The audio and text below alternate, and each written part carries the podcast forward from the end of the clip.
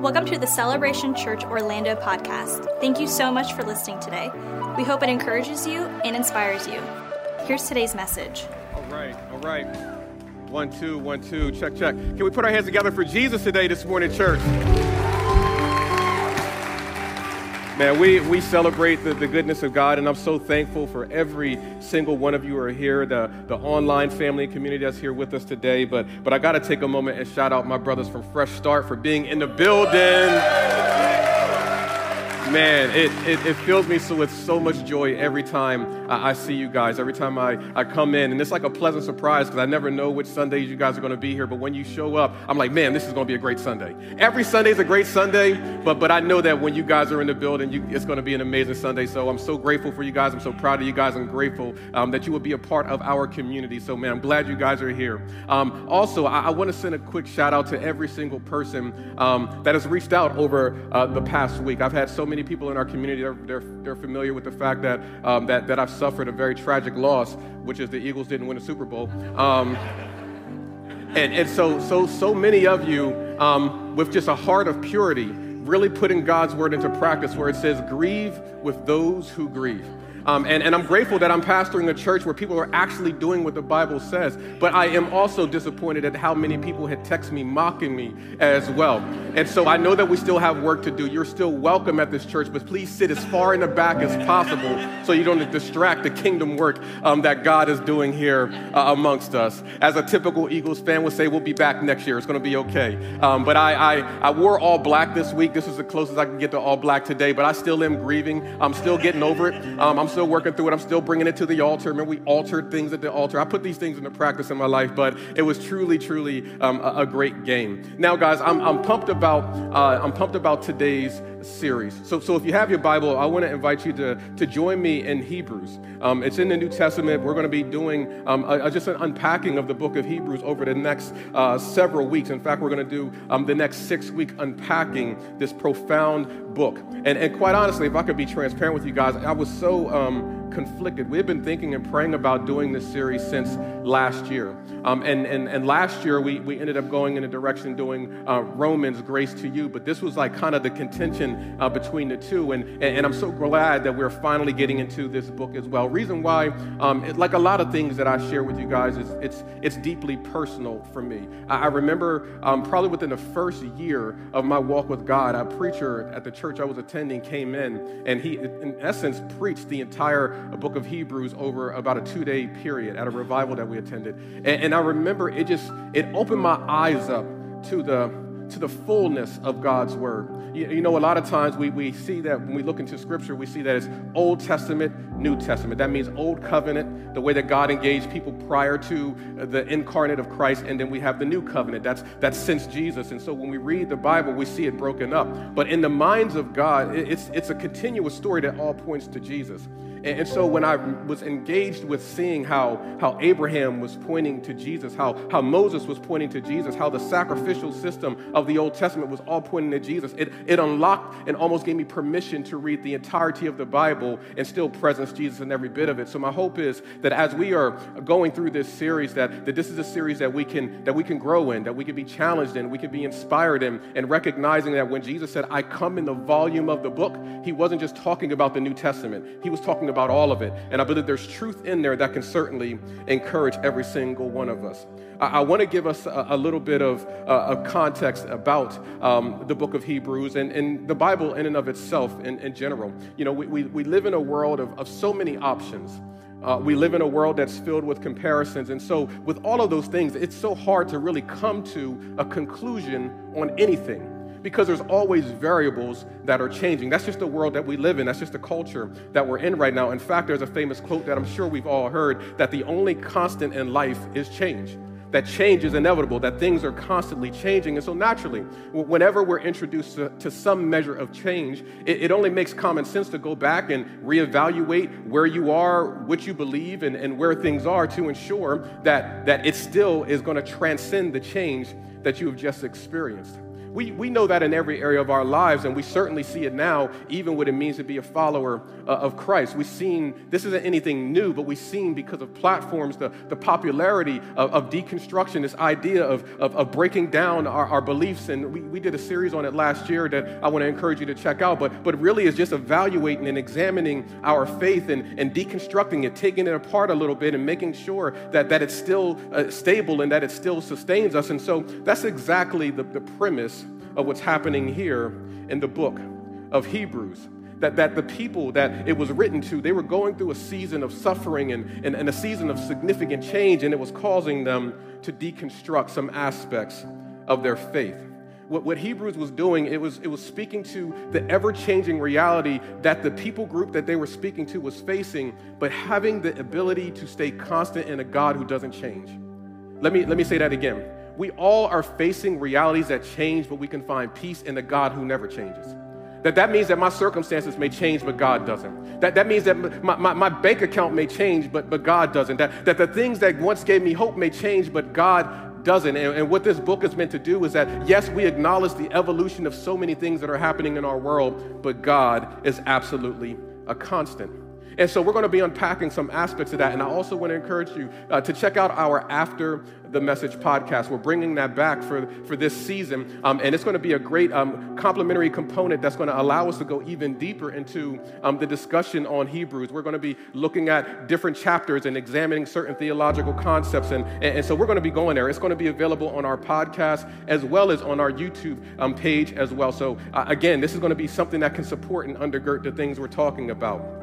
Now, um, just to give you some context about Scripture in general, you, you, know, the Bible, it spans many, many centuries. It has over 40 different authors, it has different literary styles, poetry and, and, and narrative, and something called prose uh, discourse. It's a very intricate book, and it has different themes and different approaches, but it still is a, a single story that's all pointing to Jesus. And, and I'm giving you some background so that you can see how we got to where we are. Even in spite of all those challenges and differences and, and, and different writers and Hebrew, Greek, and Aramaic and all the different influences, uh, but, but 2 Timothy 3 16 and 17 tells us this that even in spite of all of those things, and these, these authors didn't get together, they didn't look at each other's papers, maybe some of the New Testament writers did, but, but we're talking about thousands of years, and yet somehow there's, there's things that are mentioned from one person that another person reinforces so you're seeing that God is working all these things together to point towards Jesus. And what 2 Timothy says is that all scripture is inspired by God. All scripture. And it says that it is useful to teach us.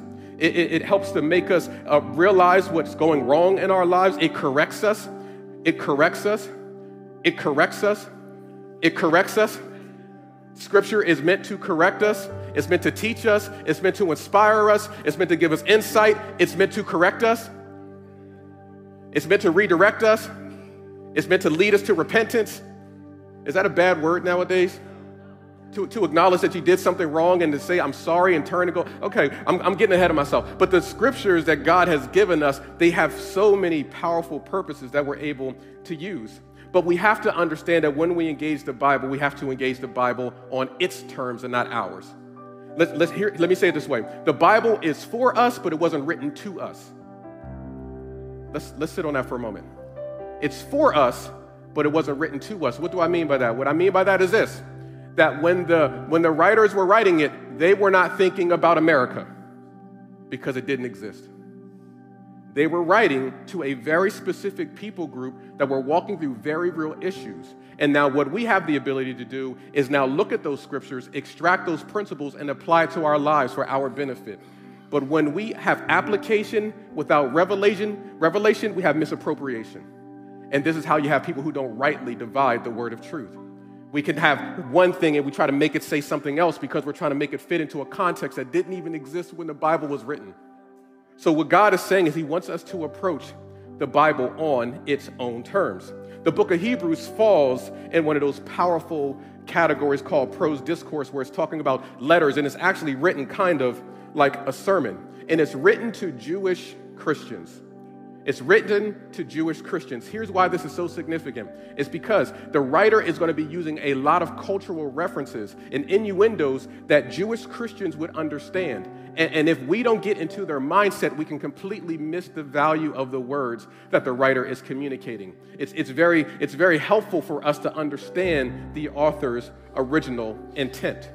And, and the first four verses really outlines the direction of the entirety of the book. And I, I want to read them to us today. It says this Long ago, God spoke many times and in many ways to our ancestors through the prophets. And now, in these final days, he has spoken to us through his son.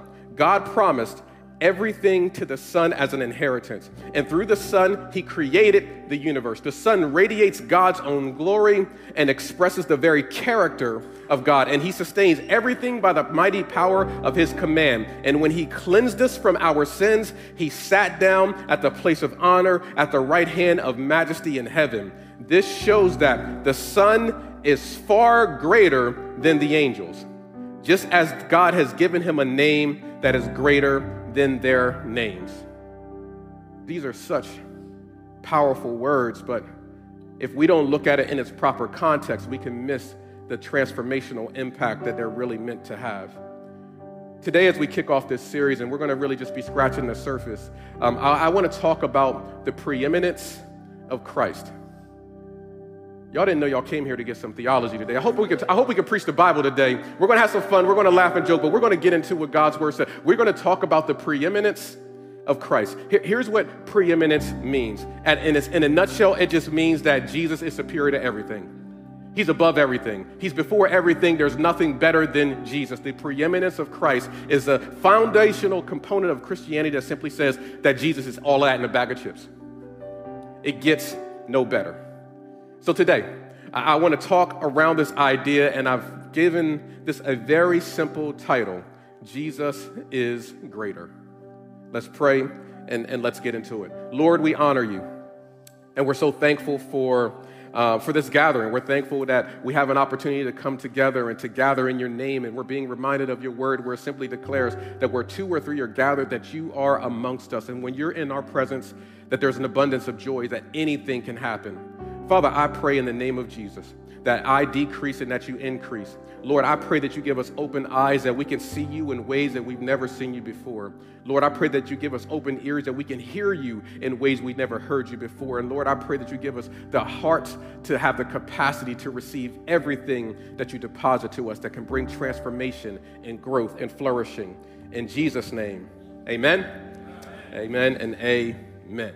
Okay, most of you guys that have been a part of our church for, for any period of time know that I have a, a couple of, of hobbies, things that I really enjoy doing. And, and, and one of the things that's just been a recurring theme for me um, has been um, I, I, love, I love to cook. Now, now, you guys have heard me talk about that, but I want to tell y'all, man, I'm taking it up a notch. I, I, I really got involved in it a couple years ago, and, and, and I got me like a little baby smoker, and, and then I, I graduated, and I got me like a grown man smoker now. Like, I'm, I'm, about, I'm about that life. Now, now here, here's the thing. Here's the thing. When, when I first started doing it, I, I would just look at the recipes, and I would do exactly what the recipe called for. I'm, I'm, I'm like, okay, I'm not going to deviate for it. If you said one third cup, I'm going to give you one third cup. One third is not one quarter. It's not a half a cup. I'm going to give you exactly exactly what it calls for. Do I have any cookers in the house that just do exactly, exactly what the recipe calls for? Okay, Nate. Nate.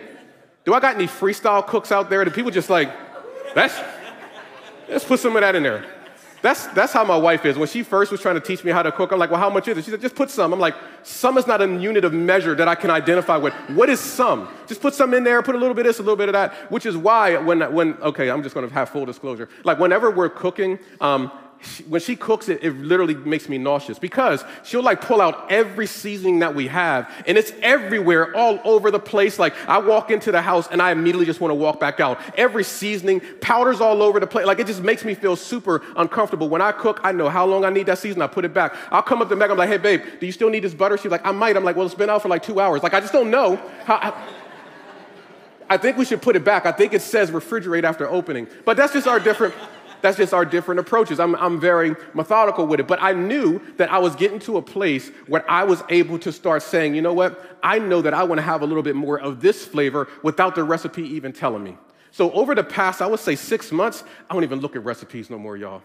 I, am at a point now where I'm like, okay, I'm making this chicken, but I want to have a different flavor profile with it. I want to add a little bit more pepper because the pepper is going to attach to the smoke in the grill a little bit longer. I'm going to cook it a little bit lower and a little bit slower so the smoke can get in there. And not only that, I'm actually going to end up using, I'm going, I'm going to use my alder chips because I'm cooking seafood and I want the flavor of that. Like I'm telling your boy is going all in.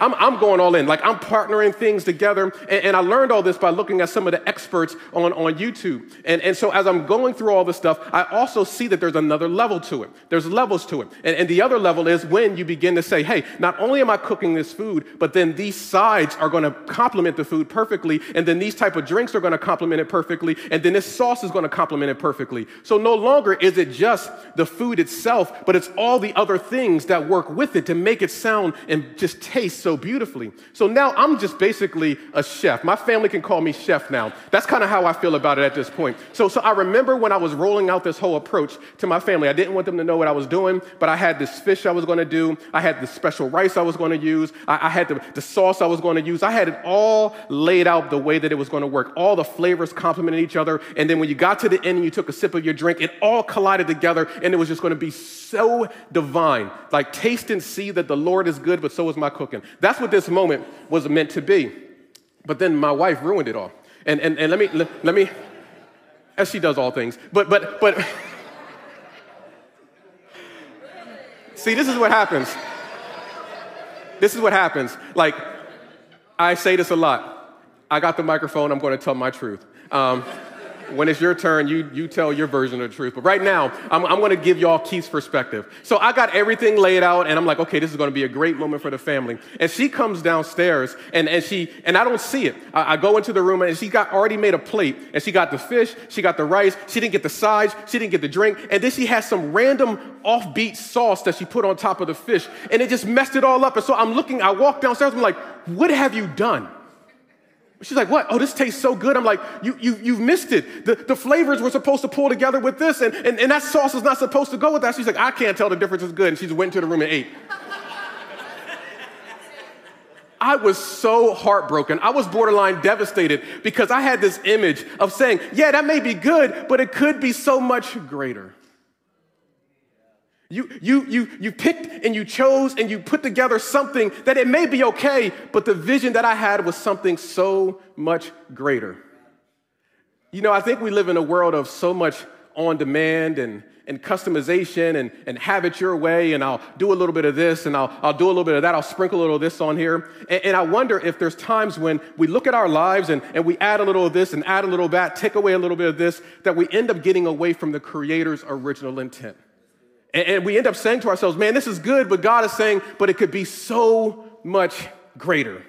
If, if you only could recognize it, if you could just, if you could allow me to work this recipe, and if you could allow me to bring all things together, if you could do it my way, that what you consider good is nothing but a mere entry point to the greatness that I really want to make available for us. See, the truth of the matter is, we live in a world now where we, we just like to add things to things. We, we say things like this we have a Jesus and appetite. Jesus and. I got Jesus for sure. I do Jesus on Sundays, but I got Jesus and politics. And I'll put it all together and I'll mix it all together and then I'll serve it to you. We, we, have, we, have, we have Jesus, we have Jesus and money. I got Jesus, but I got, I got to be about that money because my mind is on my money and my money's on my mind, right? Like we, we, we got Jesus, and, or, or we have Jesus and education. In and of themselves, these things aren't bad, but when we begin to add it to Jesus, it takes away from what he's truly trying to produce in our lives. Let's say it this way we have Jesus and Buddha. Jesus and other beliefs. I like, I like what they say about this. I, I really like this, and, and I like that as well. And, I, and, maybe if I can incorporate these things, that, that, man, it'll create a flavor that's just for me. And I wonder if we're getting away from the Creator's original intent. And I can't help but to wonder if there's not moments when God looks at us and He says, Man, you've complicated this recipe way too much. You've complicated the cross. When can you get to the place that Jesus is enough? When can, when can we arrive at that point where we can just simply say that Jesus is enough? He, he doesn't need a plus one, he, he doesn't need to bring anything else with him, that Jesus by himself is enough. See, if we only understood that when we add to Jesus, we're actually taking away from Jesus That when we add things to it, we complicate it and we end up missing the original intent. You see, the reality of it is this, my friends being a follower of Christ, being an apprentice of Christ, being a disciple of Christ, it, it can be expensive. It can be challenging. It's, it's not easy. And, and I want you guys to lean in for this. It's not supposed to be. God never promised that being a follower of Him would be easy. And, and, and, and being a follower of Him is, is going to cost us something. We, we will never live in a world where we're able to follow Jesus uninterrupted, unchallenged, unconflicted. Jesus was a radical revolutionary that went in the opposite direction of culture and tradition and religion. And, and yet He said, Come and follow me because this is so much greater. Let, let me give you some context at the time when this text was written. Be, being a Gentile Christian, it, it meant that you were no longer going to the pagan temples anymore. It, it meant that you weren't worshiping idols anymore. It, it literally meant establishing a new way of life. Now, we can probably relate to that because when God interrupted our normal and began to say, Come, follow me, do things my way, we probably know that feeling of the things that we had to leave behind or the things that we're struggling with leaving behind, if we can be quite honest with ourselves. For them, it, it cost them everything because they have established an entire way of life. They, they've established rhythms in the way that they think and the way that they function that has supported them up until this point. And now Jesus comes in and says, okay, man, that might have been good for a season, but I got something greater for you. And it came at a, it came at a challenge, it, it came at tension, and, and it came at trying to understand how you could fit into this new way of living, this new way of thinking. Now, now take that and, and let's quantify that a little bit on what it meant to be a Jewish follower of Christ. It was challenging to be a Gentile because you had all these, these pagan ideas that you had to learn how to pull it all together. In fact, uh, First Corinthians and Second Corinthians was addressing a lot of the paganism that was trying to work its way and, into the church. So they had their dynamics that were beginning to influence the church they had to work through. But, but for, the, for the Jewish Christians, man, they, they had a lot of things they had to, to work with. And, and, and let me tell you why. For them, they didn't know where they fit in at. Because for the ethnic Jews, the people that were Jewish, that, that didn't follow Jesus, they felt like they had abandoned Yahweh. They felt like they had walked away from the true and living God, so they didn't fit in with them anymore. They were outcasts. To the Gentiles, they didn't trust them.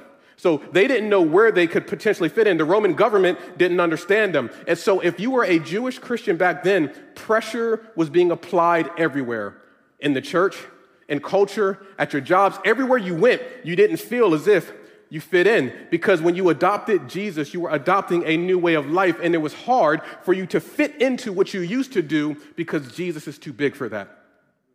You can't, you can't be who you were and transform into who you're called to be at the same time. It's going to require us at some point to let go of something. So, so the writer is writing to this group of people to try to encourage them, man, keep, stay on course. Because what they were being conflicted with is okay, man, like this Jesus thing, it really seems like it's working, but it's getting uncomfortable now. This, this Jesus thing is cool, but, but I'm not able to hang out with my friends in, in the synagogue like I used to. There were a lot of challenges that they had, so they began to say, well, maybe if we have Jesus and we can fit in a little bit better. Jesus, Jesus and some of these other components. If we could bring all of these things together, then maybe we'll be able to coexist and will be able to have a life of happiness without recognizing that God was leading them on a completely new path. I believe that what was true for them then is just as true for us now. If we're honest with ourselves, that being a follower of Jesus is expensive. It, it, it challenges us. It, it, brings us to a place where we have to evaluate who we are and who God's calling us to be and, and the things we got to let go of so that we can fully embrace what God is calling us to, to do, looking and recognizing that there's areas of our past that we just may not be able to continue to engage in because it's going to keep us from moving into the future. And so we recognize that Jesus and just doesn't work because Jesus is enough. And so this entire book breaks down some really weighty concepts that we're going to be unpacking, but I want to give us an overview of where we're going for the rest of this series. Here's the first thought I want to share with us Jesus is greater than tradition. He's greater than all of these traditions. Let's, let's reread Hebrews chapter 1. What it says here, it says, Long ago, God spoke in many times in many ways to our ancestors through the prophets and now, in these final days, he has spoken to us through the Son, and God has promised everything to the Son as an inheritance because through him he has created all things. Now, tradition is, is a set of beliefs or behaviors that are passed down. We, we all have things maybe in our family that we would consider to be traditions, things that, okay, this is just part of, of my traditions. And, and maybe that's a, a, a way that you and your family engage certain things. Maybe it's places that you and your family travel, different things that you have, traditions that are just kind of passed down from one generation to the next. I, I know for, for me and my family, we, we don't have a ton of traditions, but we do have some things that are unique to us. And, and one of the things I'll tell you that's unique with my family is I gotta believe that we have the longest happy birthday song known to man. If you ever come to a Pittman environment and they sing happy birthday, I gotta believe that it gets no longer than this. Some of y'all are used to like, okay, happy birthday to you, happy birthday. Okay, cool. That's just the intro. Okay, we, we, we go into another part where it says, May the good Lord bless you. May the good Lord bless you. May the good Lord bless you. May the good Lord bless you. Still not done. And then it says, Happy birthday to you, happy birthday to you. May you feel Jesus near every day, every year. Happy birthday to you, happy birthday to you, and the best year you ever had. Hey! Then we'll do it all over again. Like it's it's it's a whole thing. If you actually light the candle, it will melt and waxes all over your cake at this point. Like it is, it is, a, it is a very, very long song. It's like a Maverick City song. Like you're going to be here for a while. Get comfortable. Take your shoes off, man. It's going to be a while. Like that's that's what a happy birthday song for us is for us in the Pittman household. And we and we have these things. We all have those nuances that when other people come into it, they're like, yo, this is different. But like, no, this is this is my tradition. This is just how we roll in my family. This is how we function, and, and this is how we roll. Well, but here's the thing. For, for the Jewish Christians, they, they had a lot of traditions. They, they had a lot of things that they really esteemed and valued that had been passed down from one generation to the next. And, and something that was really big for them is the way that they acknowledged, honored, and really revered their elders. So the writer says that long ago, God spoke through the elders, he spoke through the apostles, or he spoke through the prophets, he, he spoke to the people of renown.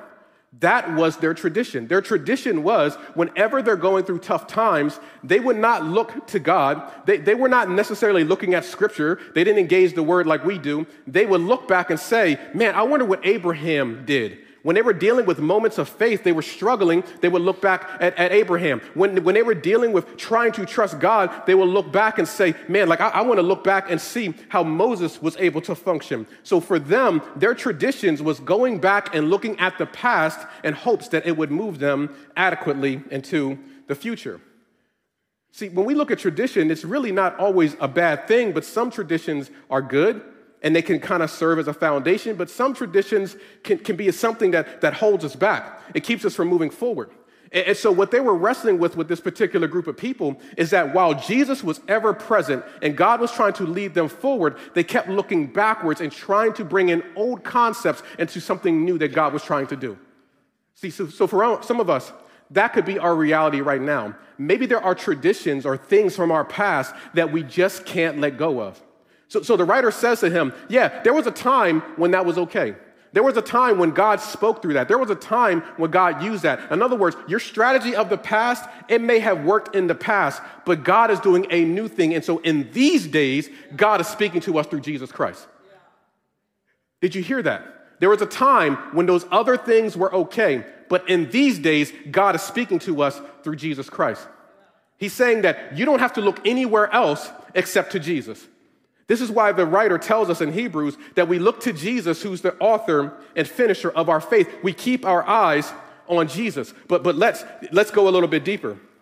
Why is looking to Jesus such a big deal for us in order to break free from the past that wants to try to keep us? Because the Bible says that when God is speaking through Jesus, that scripture supports the idea that Jesus is the Word of God the Word incarnate, the manifested Word of God. Now, again, those become very interesting language to our, to our Western perspective in the 21st century. So, so let me give you some context. What the Bible says is that the Word of God has been considered the wisdom of God. God's Word is wisdom. So, what they're saying about Jesus when they say that the Word became flesh, they are saying that God's wisdom became accessible in a way that we can comprehend it. That's Jesus. So when we look to Jesus, we're seeing the wisdom of God fully expressed in a way that we can retain it. Now it carries a different weight when it says that we look to Jesus for wisdom. See, the problem is a lot of times we're looking to other things for wisdom and we're not getting the wisdom that we think that we're getting. God is saying that when we look to Jesus, we're getting the actual mind and heart and will of God because Jesus is the perfect wisdom of God that is expressed. So when we look at passages of scripture like Psalm 119, and it says that your word is a lamp unto my feet and a light unto my path, it's talking about the wisdom of God will illuminate the directions that we need to go. So we all are in places where we're trying to figure out which way do I go? What's the direction I need to go? And if we're so caught up looking at where we used to go in the past, listening to the voices of the past, it will not illuminate us in the future that God is calling us to go into. But when we look to the wisdom that God has made available to us through Christ Jesus, we can then recognize that Jesus is the one who lights our path. Jesus is the one who orders our steps. Jesus is the one that lets us to go left or right. We're looking to Jesus and we're not looking to the past or to tradition. Sadly, we can pursue worldly knowledge and completely ignore godly wisdom. I will. You want me to say it again, Nate? Okay, absolutely. Nate said, say it again, so I'm to say it again. Um, he says this. He says, this. it says, we pursue worldly knowledge and completely overlook godly wisdom. What, what are the traditions? What are the things that we're looking to to give us insight, to give us information, that give us direction, but it doesn't look anything like Jesus? What the writer is telling us is, is, that Jesus is greater than your past. He's, he's greater than your perspective. He's greater than these other influences that you think are moving you forward, but you'll find yourself continuing to go into the same circles over and over again. What the writer is trying to help them to understand I, I know you want to go back and, and look at Abraham, but when Jesus was here, he said this He said, Abraham was looking forward to me. When we look at the words of Jesus, Jesus was dealing directly with the things that were once exalted and said that there is one greater than Abraham that's here. There's one greater than Moses that is here. There is one greater than your ancestors that are here. We value them, we honor them, but please, you don't got to look any further than Jesus when you're trying to figure out what your next steps are in the season of life that you're in. The challenge for us that I believe that the writer is presenting to us is making sure that every decision that we make that we're running it through the filter of Jesus and not asking him to support our decision decision on the back end. Because let's be honest, how many of us have made a decision and asked God to bless it afterwards? What the writer is saying is we bring Jesus in on the front and we allow him to order our steps and watch goodness and mercy follow us all the days of our lives. Here, here's a second thing that the writer is trying to encourage them with. He says, Jesus is greater than religion.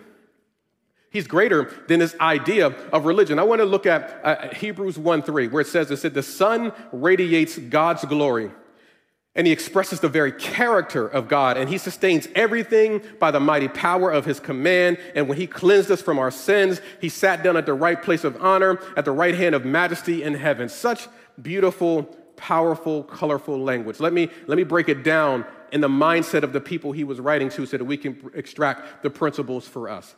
What, what he was ultimately saying is that Jesus is the glory of God. Jesus is the glory of God. Now, now we hear those words, and I think that we, we are like, okay, that's cool. But, but, but here's why this was such a fundamental concept that was hard for them to comprehend. Because they were familiar with Isaiah 42 8, where God says this My glory I will not give to anyone else. So when they hear this writer say that Jesus is the glory of God, they're now wrestling with this religious building that they had where they're saying, wait a minute, you're saying that Jesus is God. You're, saying that Jesus is the character of God. You're, you're saying that we don't have to look anywhere other than Jesus. I'm having a hard time with this because we've built systems and rhythms in the way that we function that allow us to feel like we're drawing closer to God. But now you're telling me that Jesus is the embodiment of God in the flesh, and I don't know what to do with that.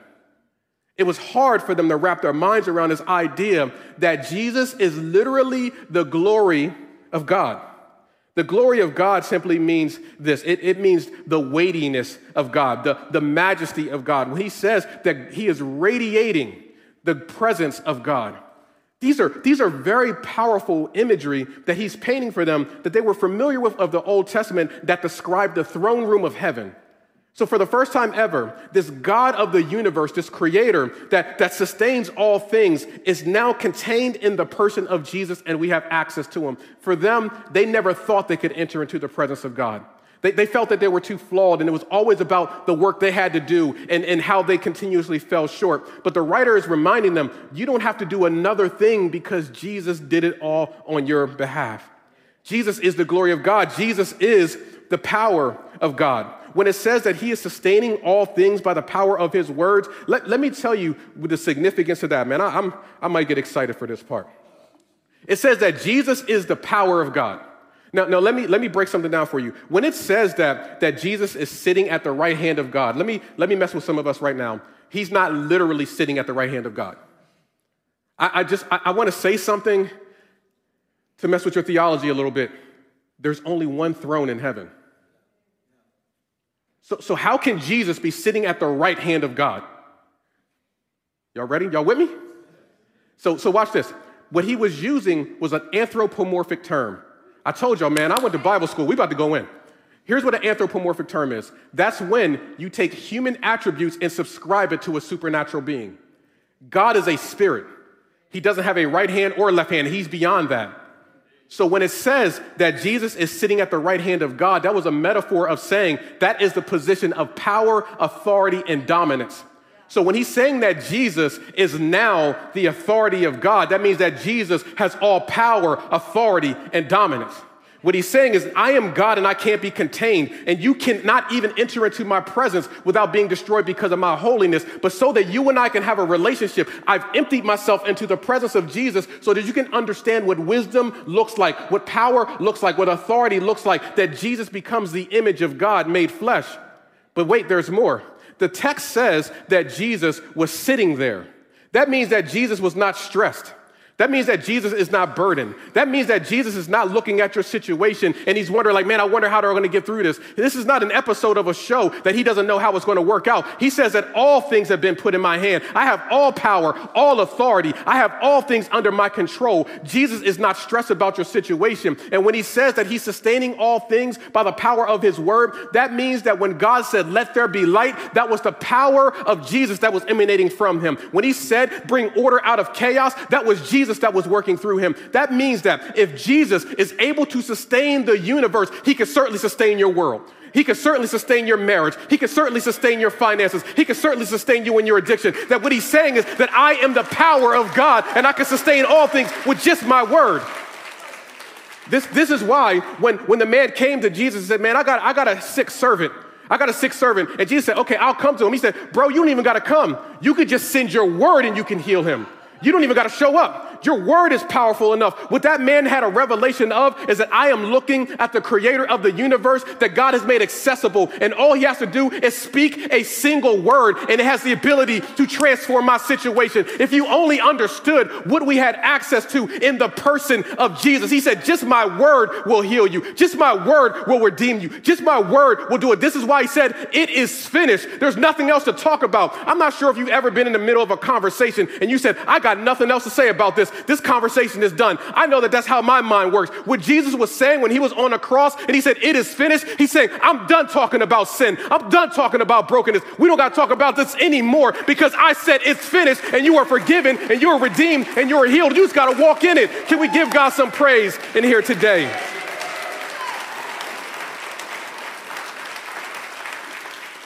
Jesus was reminding them exactly who he was, the writer was trying to help them to grab a hold of this idea of who Jesus was. He's, he's the power of God. But then the third and final thing I want to share with you is that Jesus is greater than culture. That Jesus is so much greater than culture. So, so let's talk about this for a moment. Because in verse 4, he says that. He says the, that the Son is far greater than the angels, and he's given him a name that's greater than theirs. So, so when we talk about culture, it's a, it's a broad term that is kind of a reflection of language and, and, and food and arts. It's, it's, it's this organic thing that's constantly changing. And, and we all are parts of, of, of different cultures. When I first started going on, on missions trips, the first thing we would do is they would help us to understand the culture uh, that we were going into. We, we didn't want to go into another country trying to reach people in the methods and in the language and the ways that we want to do things. So we had to learn about the different cultures and the new nuances in the way that we function. I remember when I went uh, to Northern Ireland for a, a missions trip. And, and it, was, it was absolutely fascinating. And it was there I was introduced that, yeah, there's different things in different cultures. Here's how I knew. At the end of my message, when I preached, the guy came up to me and he paid me the greatest compliment, but it was laced with profanities. Pastor, That was the greatest message I've ever heard in my entire life. Like, I mean, I'm sitting there and he's got a straight face. I'm like, thank you. Word? Like, I'll take it. Meg was like, how was it? I'm like, he said it was the greatest message. I like, I. but, but here's what I learned. Over there, that's how they talk. That's, that's just the culture. That's the language, and that's just the way that they operate and function. So, so things that I was getting tripped up on are not even issues when you go into other cultures. We all recognize, my man can't get past it. Okay. He's like, okay, so Pastor Keith said I go out here and cuss. That's not what I said. I said over in Northern Ireland. I didn't say here in America. We get caught up on things like that. Okay? Um, don't be taking me out of context and put me on YouTube. Okay? Tell the whole truth. The whole truth. If anybody sees any random clips where I said it's okay to cuss, you make sure y'all take up for me. That's not what I said. Okay? But but but but you have to recognize that there are certain cultural nuances that's just part of what it is. My, my wife, my wife comes from a Jamaican family. And, and, so I've had to learn, like Jamaican culture, I've learned the, the way that they function. I've learned that they are passionate people, they're opinionated people.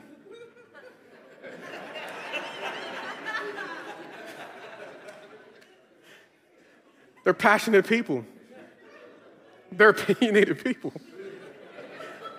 They're so opinionated. Okay, so. and, and, and, here's the thing, and, and it's all beautiful. I, am grateful for all the different people groups that God has blessed me to be around. I, I, true story, uh, Pastor Vinny had rode past my house probably like six months ago. It was like 11:45 at night. Okay, and he rides by, he sends me like a message, and he's like, Pastor Keith, like, I mean, he was he was wide awake. I'm riding by your house, he takes a picture of riding past my neighborhood, and I, I see him the next day. I'm like, bro, what are you doing? Like, it's 11:45 on a Saturday night. We got church. He's like, oh man, I'm Brazilian. We just getting started. Like, I didn't, I didn't know. I didn't know, like in Brazil, they, apparently they don't sleep. I didn't know that was a thing but I had to learn, like, man, that's, that's, the, that's the nuances of culture. So we all have things that are connected to us that are part of the culture and, and, the way that we function. And so for the, for the Jewish people, they had, a, they had a culture where they really, really had a strong belief in angels. Angels was a really big thing. And, and so for them, it was a big thing because all these movements that they seen, particularly in the Old Testament, angel intervention was something that brought them deliverance. So, so when they begin to think about how angels came and they rescued Lot, that, that angels came and they led the children of Israel out of Egypt and parted the Red Sea on God's behalf. That, that angels came and announced the birth of Jesus. That, that an angel came and, and set Peter out of prison. So for them, angels were these important components that really helped them to understand the power of God in their culture. But, but the problem became that when they began to consider where Jesus fit into the hierarchy of all those things, their culture said that Jesus wasn't God, that Jesus was just another angel. What do you do when the culture that you're a part of seeks to reduce Jesus and the influence and who he really is? We, we, we all have cultural nuances, but Jesus is greater than our culture. Jesus, Jesus supersedes the things that we may have been raised with. Angels were meant to be messengers, and what the writer was saying is that Jesus isn't the messenger, he's the message. That, that he, he is, the, he is the, the beginning and the end. And, and, and ultimately, what he was trying to conclude is, is that when the angels showed up, that when they would try to worship them, like, no, no, no, don't worship me. I'm just a created being just like you. But Jesus, on the other hand, every knee shall bow, every tongue shall confess that Jesus is Lord. What, what he was ultimately trying to help them to recognize is that it is inevitable, that, that you're going to have moments where it's easy when the pressure comes, when it gets uncomfortable, for you to rely on certain things, your traditions, maybe your religion, or, or maybe even culture. But what he was trying to help them to recalibrate, it says that Jesus is greater than the culture. He's beyond that. Don't reduce Jesus to fitting into the cultural context that he transcends every single bit of it. As the worship team joins me, I, I want to close with this thought. Hebrews 2, verse 1 says this Listen carefully to the truth that we have heard, or you may drift away from it. Listen closely to the truth, or you're going to drift away from it.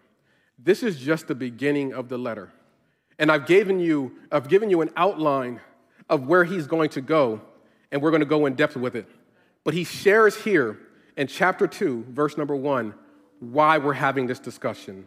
I need you to listen to this truth because if you don't, you're going to drift away from it. Like, pressure's going to come, circumstances are going to come, and before you know it, you're going to drift away. Anybody ever been to the beach. I remember Megan and I, we went to Anna Maria Island a couple years ago. And we're out at the beach and we go into the water and we're out there for a little bit of time. And then when we come to shore, I was, I was confident that our stuff had gotten stolen. I'm like, they stole from the pastor. God's going to strike them dead. That's terrible theology, but it felt good in the moment to say it. But, but here's what I recognized that while we were out in the water playing and having fun, time was going, we were just drifting further and further away. So when we did come to shore, we were like a half mile away from the place that we set up shop just because we were just drifting. What can happen to the follower of Christ if we don't anchor ourselves in Jesus?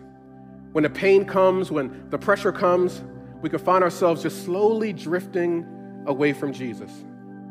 We begin to insert preferences and we're drifting away. We, we begin to insert opinions and we drift away. We begin to insert traditions and religion and, and we're drifting away. And before long, we'll, we'll come to shore and we don't see Jesus anywhere. In other words, Jesus is nowhere near seen in our lives anymore because we've drifted so far away. The writer is saying, Listen to what I'm telling you. Jesus is greater than your traditions. Jesus is greater than your religious ideologies. Jesus is greater than the culture. Your anchor is Jesus. Be anchored in Jesus because Jesus is greater. Don't drift away from this, friends. Let him anchor you, let him secure you. Because as the song says, the winds may come, the storms may happen, but you will be sustained because you've decided to build your life on Jesus and not on anything else. With every head bowed and eye, every eye closed, I want to I want to lead us in a moment of prayer, and then we're gonna we're gonna wrap up and, and, and be dismissed. But but maybe you're in here with us today and you know that you are away from Jesus. Maybe you've drifted away, or, or maybe you've just never anchored yourself in Him. Today is the day that we can remedy that. So, with every head bowed and every eye closed in this, in this powerful, sacred moment, I want to ask this question Are you ready to anchor yourself in Jesus? Are you ready to make Jesus your Lord? You've done things your way. You've, you've gone the route of religion. You've gone the route of tradition. You've allowed culture to influence us. But, but maybe this is a moment we can get back to getting back to Jesus. On the count of three, if you're ready to come to Jesus, could you boldly lift your hand? One, two, three. Amen. Amen, amen, amen, amen, amen, amen, amen, amen, amen, amen. I am blown away. Church, can we celebrate? No, church, can we really celebrate? Can we really celebrate with our brothers and sisters that are making that decision to follow Jesus? Here's what I want us to do. I want, to, I want us to stand on our feet. And, and we're, we're gonna we're gonna wrap up. I want to pray a blessing over us. Worship's to continue to play lightly in the background. So if you need a moment to just kind of be in the presence of God, that's to be available for us. But we're to wrap up because we got to get prepared for our, our, our next service. But, but I want to let you guys know, everyone that lifted their hands up, I am so, so proud of you. What I want you to do is, is text the word decide to our number that's on the screen. Maybe stop outside in the courtyard, let somebody know. Let's connect, let's stay connected, but let's make sure that in this season and in this series, we recognize that Jesus is greater. There's a lot of things that the world will offer, but Jesus is greater. Let me pray for us. Lord, I thank you so much for our precious community. I thank you for this series that's going to jolt us and remind us that Jesus is greater than any other thing that the world can present to us. Lord, I pray for our precious brothers and sisters that have decided to say yes to you. God, I pray that you continue to order their steps, allow them to get connected to God centered community that can lead them closer to you. Father, I also pray over our family right now in the name of Jesus. Those of us who are struggling with breaking free of traditions, things that maybe were passed on to us from our, our family and, and ancestors, God, I pray that those chains are broken off, God. We recognize that you're greater. Lord, I pray if some of us are wrestling with religion and feeling like we're not good enough, not recognizing the power that's found in Christ Jesus, that Lord, we can embrace the authority that Christ has made available to us, the redemption He's made available to us, and we can break free from religion and begin to engage in relationship, God. I thank you so much for what you're doing. And Lord, I pray that we recognize that you are beyond the culture. We don't lean on culture, God. We're the ones who shape culture. So I pray in the name of Jesus, Lord, that as we go into the environments you've called us to go in, that we are the culture changers, that we are the tone setters, that we set the atmosphere because of the grace that's on our life, Father. That is who you've called us to be, God, to be to be in the world but not of the world, God, for us to transform the world by showing them the love and light of Jesus, God. So may the Lord bless you and keep you. May he make his face to shine upon you and give you supernatural peace in Jesus' name. Amen. Amen. Amen. God bless you guys. I love you. We'll see you next week. Thanks again for listening. We hope you enjoyed today's message. We'd love for you to subscribe to our podcast and review and share what you heard today. If you'd like more content like this, or you'd like to connect with us, go to celebrationorl.org. We hope you join us next time.